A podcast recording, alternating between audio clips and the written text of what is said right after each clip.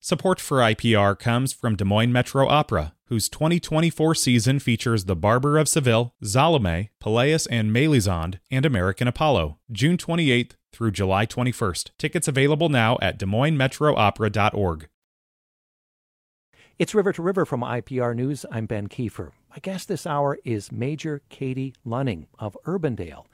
In August of 2021, remember, that was during the final days of the hasty American evacuation from Afghanistan. And at that time, Major Lunning was a member of a critical care air transport team that was tasked with transporting 27 Afghan civilians and also members of the U.S. military. They had been injured in that suicide bombing at the Kabul airport. Remember that horrific bombing?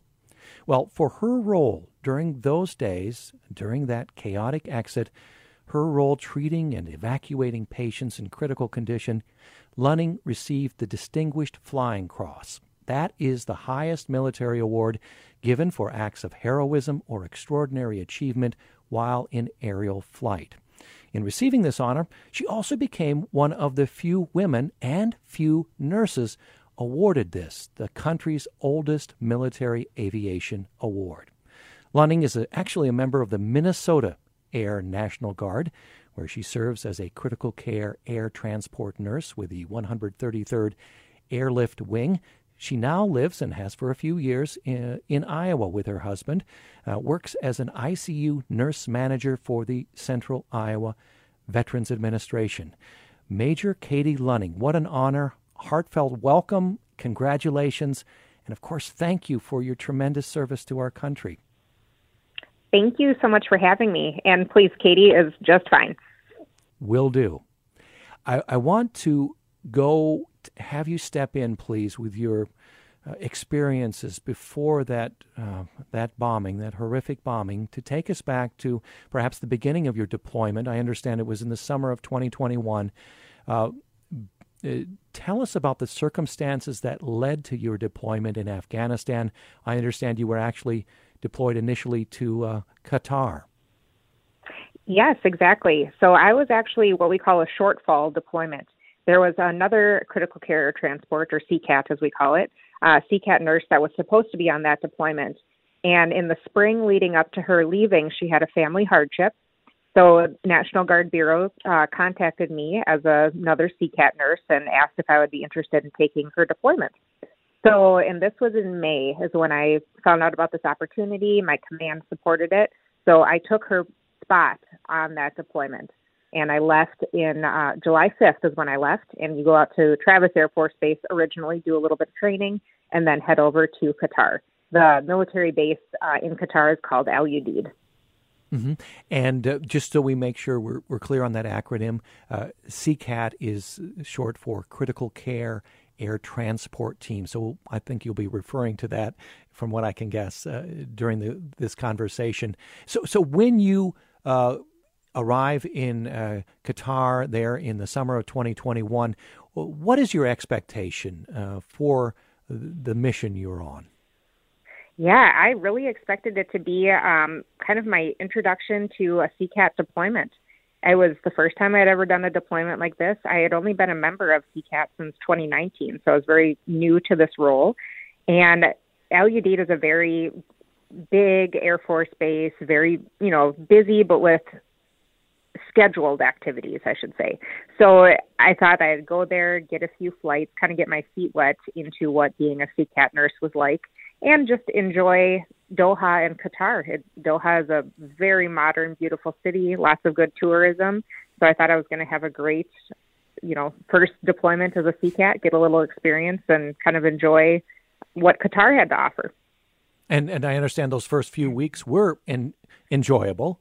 You're serving yes. in the military, but relatively enjoyable. What what, for instance, was mm-hmm. enjoyable about th- that first month or so?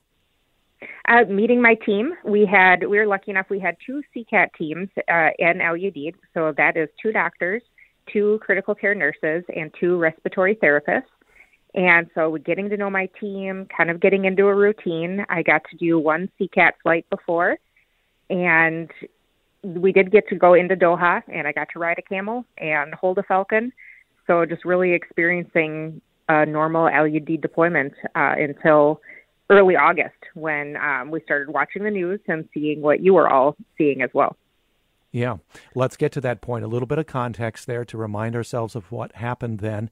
The Afghan government collapsed. Uh, August 15th is the date that my research says. Uh, that collapse triggered a mass panic.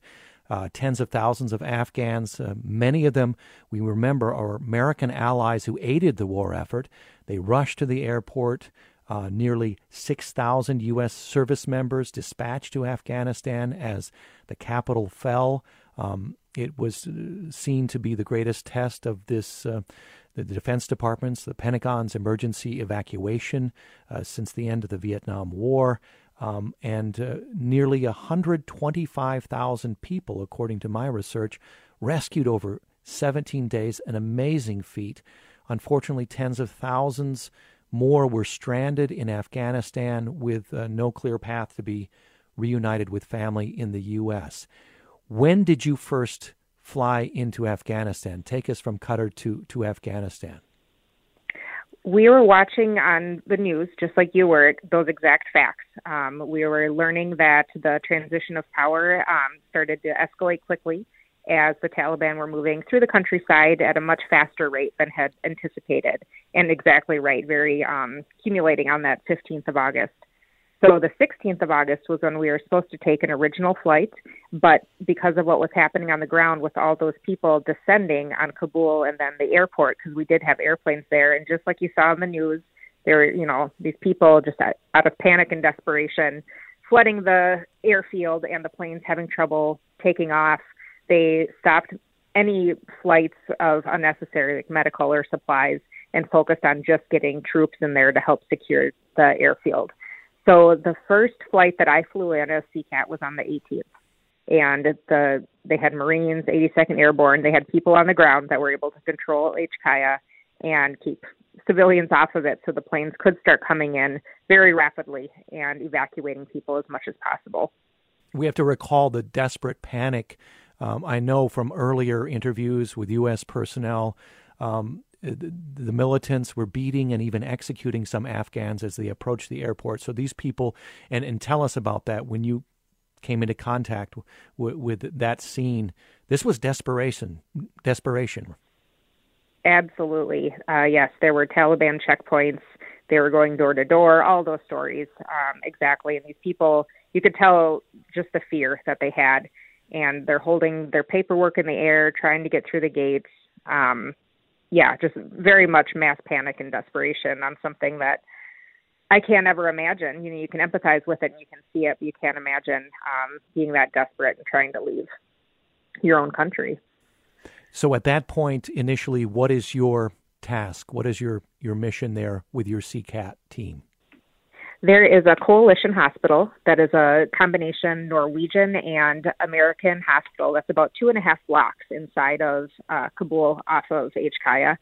And we were getting patients, critical patients from that hospital and transporting them. We would bring them back to Udeid in Qatar. And then usually a Germany team would come and pick them up from us in Qatar and transport them uh, to Germany for a higher level of medical care. They were critical patients that were anything from injuries because of the evacuation, so gunshot wounds, blasts, that sort of thing, to people with chronic illnesses and diseases that were needed medical transport to leave, so they couldn't evacuate as a normal um, passenger. They had to evacuate um, with medical assistance. So we were working directly with that coalition hospital to get patients. Mm-hmm. We know the Taliban were present in the present in the capital at this point. Did you, in your work, see them have to interact with them, or was that left to other military? We did see them a lot. I did not have to interact with them, but they were very much around. They uh, had their trucks that they would drive by us. So CCAT's a little bit different, where um, most of the time patients get brought out to the airplane, but CCAT has to go and get our patients. We have to. Our patients are almost all on life support, so your ventilators, your monitors, and medication IV drips. So we have to take all of our equipment, we would put it on litters on wheels, and we would kind of walk, jog that two and a half blocks into the city to pick up our patients. So it's a city, not a military base. So you're walking through the streets of Kabul. The Taliban's driving by you. They're in the um, gates where the people are trying to evacuate. They're standing there on cars, so they're very much present. They were, I remember they were parked right outside that hospital, just kind of watching us, but we never had to um, interact with them. What are you thinking at this point? And this is before the suicide bombing on August 26th. Um, w- recall your feelings for us in in that hairy situation. We're our feelings were very focused on the task. It was so busy that there wasn't a lot of time to think anything outside of what we were doing. So we were trying to keep up mentally as much as possible. It was a very different situation than CCAT had ever been in before. So we were always we were changing how we configured people on the plane. We were changing how we did our equipment. So we really were task saturated and focused on our actual job. There wasn't a lot of time to think outside of it. Um, it was we got to interact with some of the patients and some of the people that were evacuating because we would put our patients in the airplane and then they would fill up the rest of the airplane. It's a C 17, which is a very large aircraft. They'd fill up the rest of it with people that were evacuating. So we got to interact with them as well. They would help us interpret. And so we got to kind of see them as well. Um, so really just busy is my biggest memory of the whole time is busy. So these transports, these huge C-17 transports, would leave. You would stay on the ground in, in at the uh, Hamid Karzai Airport, though, right? No, we would go back. So we would um, fly back and forth. So we every mission was about to Qatar. So we would fly from Qatar to HKIA, pick up our patients, and then flying back to Qatar. And that it's about a 20 to 24 hour mission by the time that you get your plane, get going, fly there, get your patients collected, and fly all the way back. It's about 20 to 24 hours. Mm-hmm. Okay, let's go to the early evening of August 26th. Uh, we remember that uh, from the news accounts. Uh, the suicide bombing that took place at the international airport in, in Kabul. Um, at least 183 people killed in that suicide attack, including 170 Afghan civilians, 13 members of the U.S. military. Tell us about the day of that bombing and uh, how you first experienced it. I had just gotten back from a previous mission, one of those 20, 24 hour missions. So I was very tired. I had just gotten back to my room and was getting ready to go to sleep when my phone rang, and it was my doc. And he said, Something happened. There's been an explosion at the airport. We're going back right now. And usually we have a little bit of a heads up time when there's going to be a flight. And so this was a no notice big event. Something happened. We got to go. We had no idea. Um, we did know that there were suicide bombers in the area. Yeah, when you hear there's an explosion, um, you know, just putting two and two together, we kind of figured that happened. But we had no idea who we were going to be picking up, what the patients were going to be like, how many patients. We had no clue. It was really flying in blind, which is abnormal as well. Usually you have a little bit of a heads up of what you're doing. So the entire way there, we're just setting up the airplane, kind of every case scenario, just trying to get as ready as we could because we had no idea what we were going to be doing or what it was going to be like when we landed. And when did the immensity of the horror then, um, when was it realized by you? Yeah, it was when we were landing. Uh, we had a cell phone and we had somebody on the ground, one of our liaisons, and we were able to call him. And he's the one that told us what had happened. And this was the first information we started getting at that time. He was estimating 10 or 11 U.S. service members had died, um, and just a mass casualty scenario is what he described. So that was the first time. It was just we were sober and focused before, but then hearing that your brothers and sisters in the military have been killed and many more were injured, it was uh, very sobering. And did you sense then there was a change in terms of the danger that you and the rest of your team were in at that point? Yes, absolutely. And we had been briefed on it before. And so my respiratory therapist, my RT, and I, we kind of came up with a mantra. He's from New York and he's a little sarcastic, um, and funny. And he looked at me and he goes, "Scary stuff we can't control." And he kind of put his hands in the air, and it made me smile. And I was like, "You're right. What we can control is our job and we can help each other out and we can work as a team. And so that's what we did is we just focused on what we had to do. Tell us a bit uh, about the care that you gave to those uh, victims of the suicide bombing, the type of injuries you were dealing with, and, and what was first and foremost in, in your mind in, in helping to save as many as possible and transport them out, right? That's exactly right. It was we had to get them out as fast as possible uh, to make room for them to keep treating patients. So they weren't what we would call flight worthy patients. They weren't your typical patient um, who's a little bit more stabilized and ready to fly. They were still very critical. We had six assigned CCAT patients, and we had two CCAT teams. So for two doctors, two nurses, two RTs, we had six assigned CCAT patients. And those patients, five of them were on ventilators and full um, monitors and sedation drips. And the sixth one, um, she was a complete spinal cord injury and she was in spinal shock. So, types of injuries and age ranges. The age range was from an 18 month old baby to young adult. Injuries were, it was a ball, suicide bombers use ball bearings in their bombs. So, when those ball bearings shoot out, that's what severed um, the female's spinal cord. Uh, there was firefights going on in the ground too after the bomb went off. Um, shooting and just like intense fighting occurred after.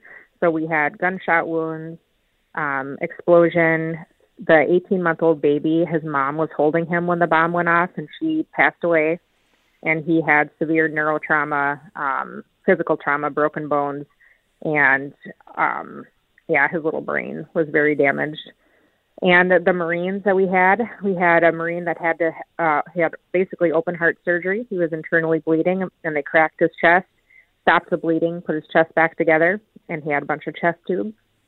We had open bellies, two open bellies, um, which means that they opened up their belly and they did surgery and stopped bleeding. But to fly them, you can't close it because of the pressure, so they kind of put a dressing over it. So there's all very, very critical sick patients who are very unstable. And then our other team, the other medical team, they're called Air, Air Medical Evacuation or AE. They had your walkie-talkie, broken bones, um, you know, more stable patients, but they had um, 21 of those patients. I have to take a breath here. That description really. Um, you're an ICU nurse. Uh, I'm wondering how you reacted to that scene. You'd never, I assume, been in anything like that before. No, definitely not. Um, and I am a adult adult ICU nurse. Uh, mostly open hearts is my experience. So, especially having a pediatric neurotrauma patient is not uh, comfortable for me. You know, I've had training and I can do it, but it is definitely not comfortable. So, yeah, it was. You felt like you had to be at the top of your game and very watchful. Yeah. I understand the transport to Germany, that flight uh, t- took about eight hours. What do you remember about the flight in particular? Yeah, I remember thinking going into it, okay, we've got eight hours. And in my brain, I'm like, all right, this is a nursing shift. Like, we've got this. And, you know, I can do this. We had been up for, we were estimating 50, you know, upper 40s to 50 hour at that. And we'd been up for a very, very long time. So we were very tired and it was very busy. We don't have a full complement of supplies that we're dealing with. So we are, um, you know, trying to make sure that we're conservative. This is a long flight that we don't use up all of our supplies. And CCAT also doesn't have um, pediatric supplies. So we had to kind of make do and be creative and work with what we got for this pediatric patient. So we were very busy. Took, you know, there was no resting time we had um, a critical event with the 18 month old. Um, he lost his IV access, lost his airway, so we had to work on that. And then um, we also had to do a mass- massive blood transfusion because one of the patients started to hemorrhage as well. So very busy. I just remember a lot of teamwork and um, just helping each other out the whole time. Okay. So, what do you remember most in terms of the what will you always carry with you about those uh, that part of the evacuation, the the the, the uh, part for which you have been deservedly honored by um, uh, with with the Distinguished Flying Cross. What what are the images, the sounds that you will carry with you? The faces, I think, are what I'll always remember. Is our patients' faces. Um, there's a couple that always stick out. One of them is a Marine corporal, and he was the open heart patient And he ended up getting a Bronze Star because he saved our other patient, the spinal cord injury Marine, by dragging her to safely. While, while he was internally bleeding, he pulled her to safety. And it's just such an honor that we were the ones that got to get them home. So I always mm-hmm. think about them. He kind of woke up when we were on transport. Uh, when we landed in Germany, the transport to the hospital, he woke up a little bit and I was able to tell him that he was in Germany and his eyes got really big. And I said, It's okay, you're safe now. And I said, I'm going to give you a little bit of medicine. And as I did, he mouthed, Thank you. And it just killed me, you know, that he's sitting here thanking me when, you know, he's so severely injured and all that he gave. So that's yeah. what I remember more than anything. What are the challenges in, in decompressing from such a scene, so many hours at work, so focused to save lives? What challenges did you personally face as an ICU nurse in that scenario? When we were over there, we had each other, which I think was the most helpful. So you have a whole team of people who all just work together and all saw the same things together. So we were able to talk about it a lot. We also got to do conference calls where we did follow up. Um, we had follow up information on what happened to our patients. So seeing what happened to them when they got home and seeing the Marines make it back to their families is very helpful. When he got home to the U.S. now, and I didn't go over with anybody from my unit, so I was alone. I got home to my state, and I was very happy to be home with my family. But you did feel a little detached and a little alone. I remember the first time I went to a drill weekend after I got back from deployment, I felt almost like I was playing dress up and I felt that nobody could really understand. Like how could you imagine what I just saw? And just having that support system, I have a great family. My husband is a combat deployed and just being aware and talking about it helps everything. Um, people need to process it. It's the way our brains work. So having that good support system of friends and family helped me able to just talk about it and process it and kind of get over that um, feeling of detach, detachment. Okay, uh, Major Lunning, Katie, uh, please stay with us. Uh, we have to take a short break and we'll be back with more of this conversation. You were, in fact, on the very last flight, American flight out of Afghanistan in August.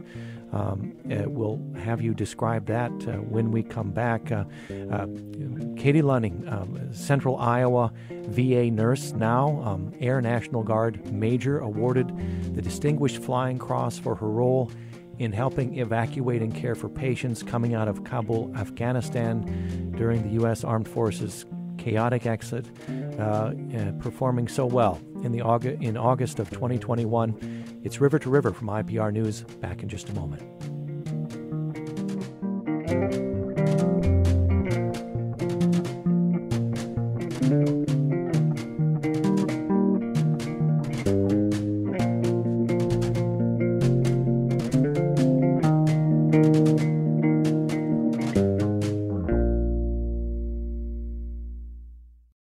Support for IPR comes from Des Moines Metro Opera, whose 2024 season features The Barber of Seville, Salome, Pelléas and Mélisande, and American Apollo, June 28th through July 21st. Tickets available now at Des Moines DesMoinesMetroOpera.org. I'm Rachel Martin. You probably know how interview podcasts with famous people usually go. There's a host, a guest, and a light Q&A. But on Wildcard, we have ripped up the typical script. It's a new podcast from NPR where I invite actors, artists, and comedians to play a game using a special deck of cards to talk about some of life's biggest questions. Listen to Wildcard wherever you get your podcasts, only from NPR. And we're back with more of River to River from IPR News. I'm Ben Kieffer, talking today, having the pleasure and the honor of talking with Major Katie Lunning of the Air National Guard. Um, uh, she was awarded the Distinguished Flying Cross for her role in helping evacuate and care for patients in Kabul, Afghanistan, uh, during that um, horrific, uh, chaotic exit in August of 2021. You were let's let's finish up if we could, Katie, with your uh, account of the the very last time you were in Afghanistan. You were on the very last American flight out of Afghanistan on the 29th. Uh, tell us about that, uh, that last flight and the days that led up to it. we returned from Germany on the 28th after the uh, suicide bomber. So by the time we made it back to Qatar after that event, it was the 28th. And they told us that we were going to fully leave Afghanistan on the 29th. So the agreed upon date was the 30th, but after that suicide bomb, it had just gotten very chaotic and more unstable on the ground. So they moved the date to the 29th to try to be as safe as possible. So um, we set up what was called a standby medical mission. This had never been done before, but all of the medical help had left. So the coalition hospital that we had gone to, all of those members had returned home, so they they weren't there anymore. So there was no on the ground medical help. So they had us be this standby support because as they saw us leaving, they figured it would probably be more chaotic, grow more unstable. The Taliban was providing the security at the airport, so we were unsure how secure that would be.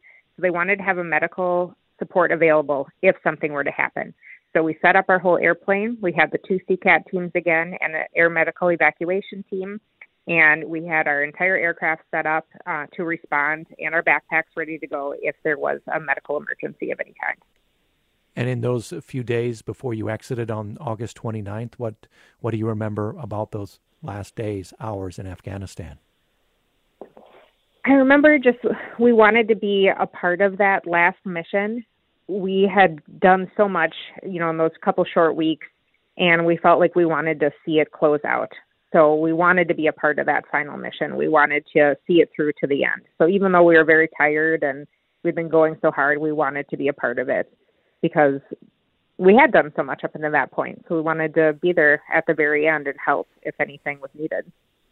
Just days before there was the the, the suicide bombing, you had to have your, your own personal safety in mind as well. Did you feel vulnerable? Did you feel uh, it could happen again, something even worse, perhaps?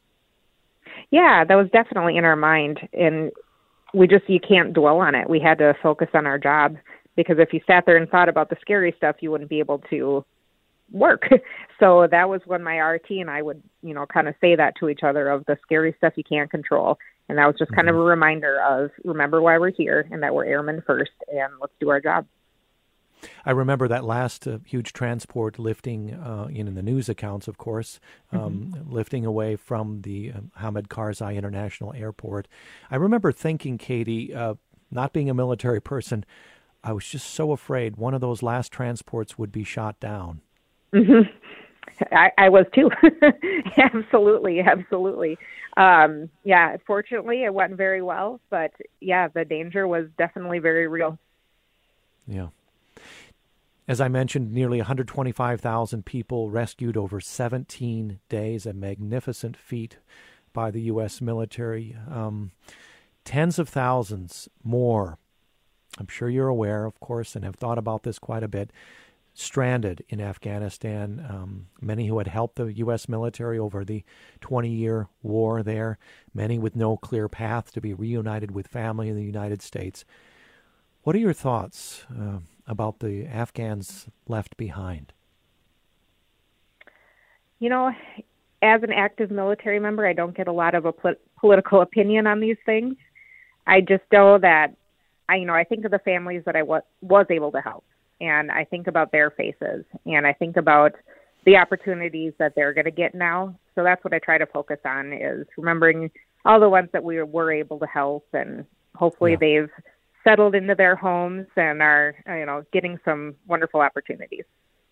Right. I guess I guess I wasn't meaning it as a political question, but especially your thoughts as uh, considering this honor as a uh, mm-hmm for this honor. But the news out of Afghanistan now, how women uh, have been returned mm-hmm. to their traditional uh, submissive, more submissive roles, uh, not allowed to further their education, that has to hurt for yeah, you especially. Yeah, it is. I'm very, you know, you're you don't get to choose where you're born, you know, and um, it is. It's hard to see um, people suffering. What were your thoughts on the, receiving the, the honor? This happened in the Twin Cities uh, just a few days ago. The Distinguished Flying Cross. This is the highest military award given for acts of heroism or extraordinary achievement while in aerial flight. Uh, you became one of the very few women, few nurses awarded the country's oldest military aviation award. Uh, the Distinguished Flying Cross, and also something uh, that has a curious name, at least to my ears, the C device. Mm-hmm. Explain what, what that is, too. Yeah, it was very humbling to find out that I was going to receive this award. And I'm just very proud to represent nursing and especially Air National Guard nursing. There have been throughout history wonderful nurses and Air National Guard nurses. And I think it's amazing that we're getting recognized for the things that nursing can do. So I was very honored to um, accept this award, you know, on behalf and just thinking of nurses in general. The C device uh, is for combat. So that C device um, means that when you did the work um, to receive the award, you were in a combat situation, so under fire. I understand you've been in the military uh, more than 20 years. Let's go back to the beginning. Tell us the mm-hmm. story. What prompted you to join the military in the first place? You know, I think it was just a kid getting out of high school and trying to figure out what I wanted to do. I thought about nursing. I have a lot of nurses in my family. My great grandma, grandma, my aunt, my cousin, lots of nurses. So I was interested in nursing. And I had a lot of friends going off and doing other things in college. And I did have one friend that joined the National Guard, and she was telling me about the great benefits and the training opportunities. And I thought that sounded like something I wanted to do too. So I joined out of high school, and then it took a little bit um, for me to go to basic training. So I was able to finish a year of college before I went to basic training.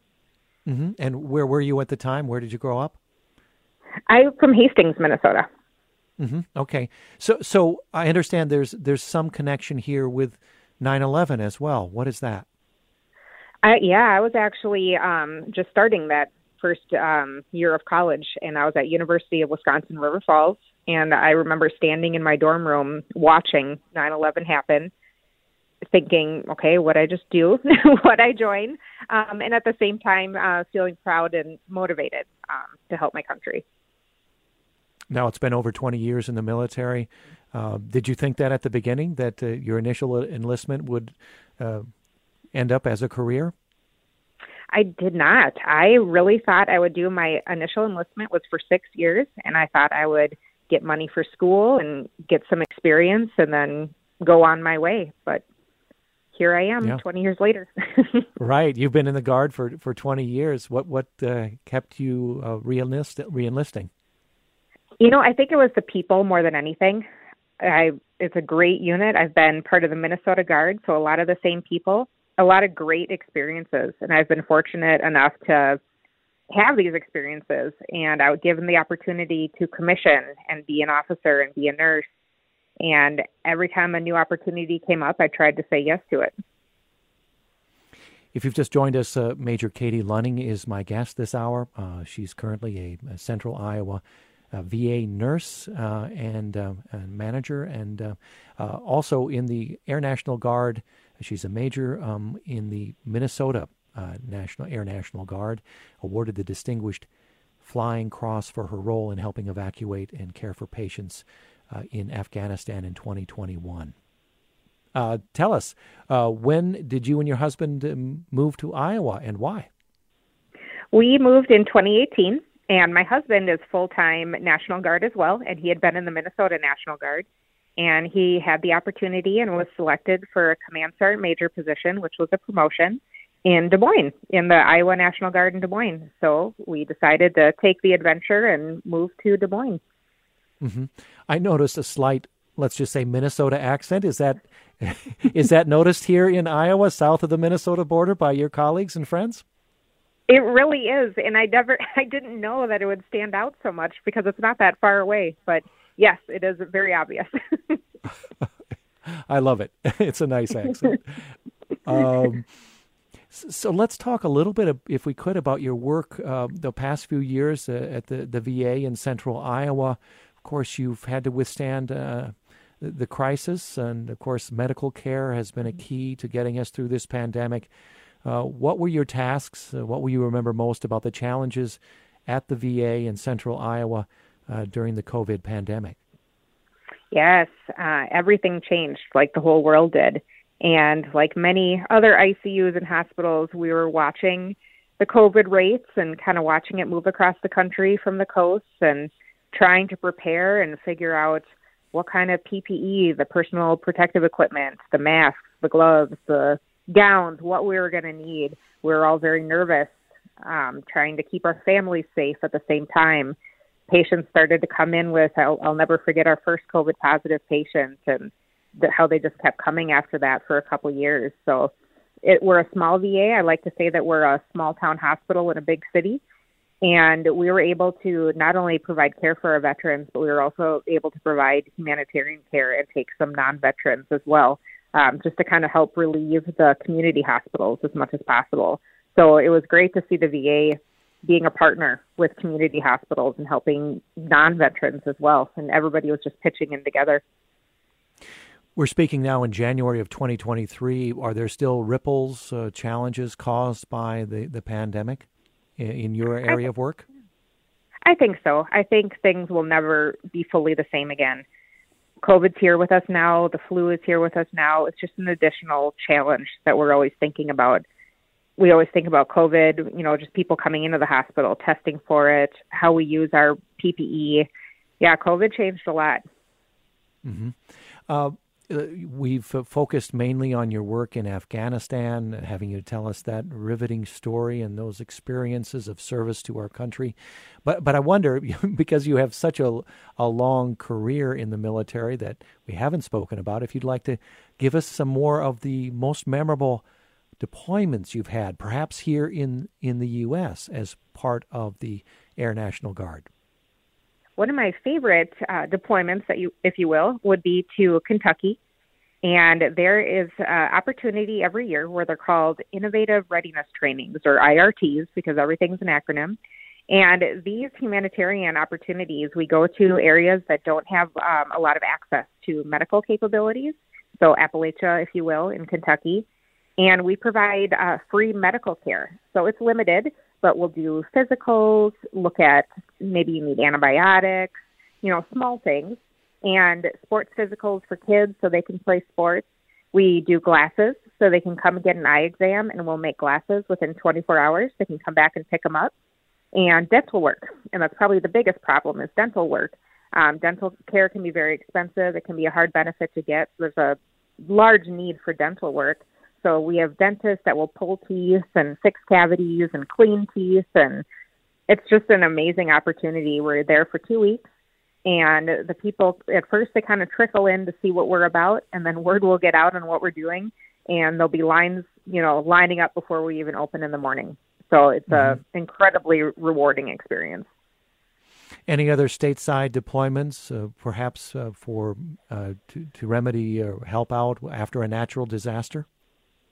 we did some flooding support. Uh, I am from Minnesota, so I was involved in the largest state activation in Minnesota history for civil unrest. And then in, during the pandemic, as a nurse, I was on state active duty for four months uh, for long term care facility relief, where we went in to long term care facilities where all the staff was out with COVID. And we took care of the patients and the residents while the staff was out with COVID. And we did that mm-hmm. for about four months. Civil unrest is in connection mm-hmm. with the, the killing of George Floyd? Yes, correct. Yeah, and what was your role there? What were uh, what did what did what were you tasked with at that point? Um, surprisingly enough, because I am a nurse, um, we we went and I was guarding the state emergency operations center, and we had um, we were tasked with doing door guard security and making sure that that state emergency operations center was safe and that they could work on their jobs. So we did security. Mm-hmm. Um, let me ask you, with this long military career, when you look back at it, um, and I don't know, do you plan to do you plan to retire anytime soon? I think you're eligible for retirement after 20 years in the military, aren't you? I am. Um, I still enjoy it so much. I hope they plan on keeping me around for a little bit. I, I, have no doubt they, they will be happy to hear your words. um, how how has being Katie in the military changed you as a person? I wonder if you've uh, uh, thought about you know what if you had not made that choice when you were a younger person, uh, not chosen the military path. What kind of person you would have been. But you you can't know that. But how has it changed you? Yeah, gosh, that is a great question. I I can't imagine I would be anywhere close to the same person that I am because it's been so much a part of my life, even though it's a part time, and I say that with quotes, um, job, it really takes up so much of your time and so much of your thinking and planning. I mean, it's influ. I met my husband in the military. Most of my friends are in the military, so I my decisions on my job, my career, everything has been based on my military. So it'd be hard to imagine what I would have done without being part of the Minnesota Guard. Yeah, and as you earlier stated, the the most satisfying aspects, enjoyable, are just the people that you have in, mm-hmm. alongside you in the military. Absolutely, yes. Mm-hmm. I understand. Uh, looking toward the future, uh, you're going to Norway soon in February. Yes. Tell us about that, if you could. Uh, yeah, absolutely. So Minnesota and Norway have one of the longest standing um, exchange partnerships between any state and country. And so it's a very unique opportunity. This is the 50th year that it's been going on. So we're very excited to celebrate the 50th anniversary. And what started as kind of a handshake deal between Minnesota and Norway has become this very robust and great partnership and friendship. Norway will send troops here to Minnesota and they will train with the Minnesota Guard. And Minnesota sends uh, troops to Norway, and we get to train with the Norwegians.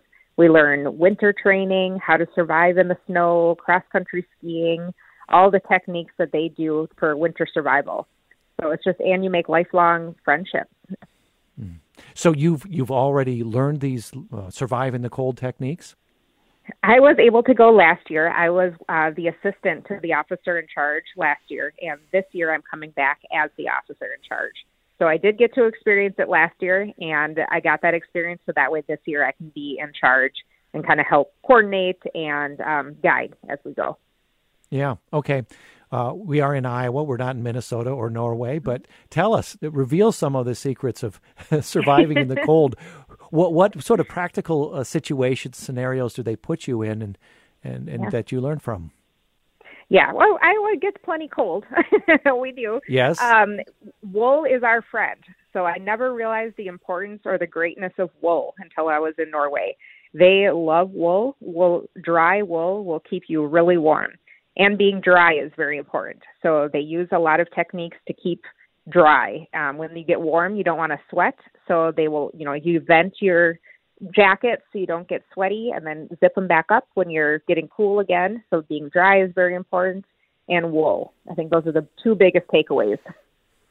Wool has a has a great quality, also n- not as effective, but when it's wet, it works as well to some degree. Yes, yes, exactly. To wick that away, they give you something um, that we affectionately call fishnet underwear and it's long underwear, but it's made out of wool and it's like fishnet, so it has holes in it. But that's what it's doing is it's wicking away your sweat, and that to help keep you warm by keeping you dry. Oh no, is it? It's not the scratchy wool, is it, or is it? It's not. I don't. I don't know how they do it, but it is not itchy. okay, and and you ski there as part of this uh, training. You do, and I grew up doing skiing. Um, Minnesota has a couple very local popular hills, um, Afton Alps. I grew up downhill skiing, and that did not prepare me at all for cross country skiing up and down mountains in Norway. But they are wonderful teachers, and they're very patient, and they make sure that we all get up the mountain together and that we all make it down together too. Yeah, uh, is eating is the cuisine in in Norway a, a different uh, adventure as well? It is. Um, I don't love fish a lot, but I really like their fish. Um, they prepare it really well. We also ate caribou and moose. And we asked them at the restaurant, like, wow, is this really fancy? And they kind of looked at us weird. And we're like, no, it's just our food. so where it seems kind of a delicacy to us, we're like, no, we just, we eat caribou. That's what's here. So yeah, different wild game and different preparations. Mm-hmm. Did you have a chance to see the Northern Lights there in Norway? We did, and that was incredible. So when we were on our field experience and we were camping out in tents, we were actually watching an outdoor movie and in the snow on some snow steps that we built and the northern lights came out above us and definitely felt like a once in a lifetime experience. Yeah, I've never seen them. Only photos, images of them. What's the difference between seeing it on a on a big screen and, and seeing it for real? It they were moving. I think was the what was most surprising to me. It, it looked like a curtain, and just the way it felt like it, it was rippling, and they would change from that green to purple and back again, and just how they moved so gently. Mm-hmm. Well, Major Katie Lunning, uh, this has been such a pleasure uh, to speak with you and, and share have you share your experience with uh, uh Iowa Public Radio listeners. Uh, we are also appreciative of of you and the others in the military who have, have served us so well and. Uh, and thank you for this conversation. We wish you all the best, no matter how many years you're in the military, to you and, and your husband. Take care now. Thank you so much. I'm Rachel Martin. You probably know how interview podcasts with famous people usually go. There's a host, a guest, and a light Q&A, but on Wildcard, we have ripped up the typical script. It's a new podcast from NPR where I invite actors, artists, and comedians to play a game using a special deck of cards to talk about some of life's biggest questions. Listen to Wildcard wherever you get your podcasts, only from NPR. And that's it for today. Today's River to River, produced by Samantha McIntosh. Our executive producer is Katherine Perkins. I'm Ben Kieffer. Thanks for joining us.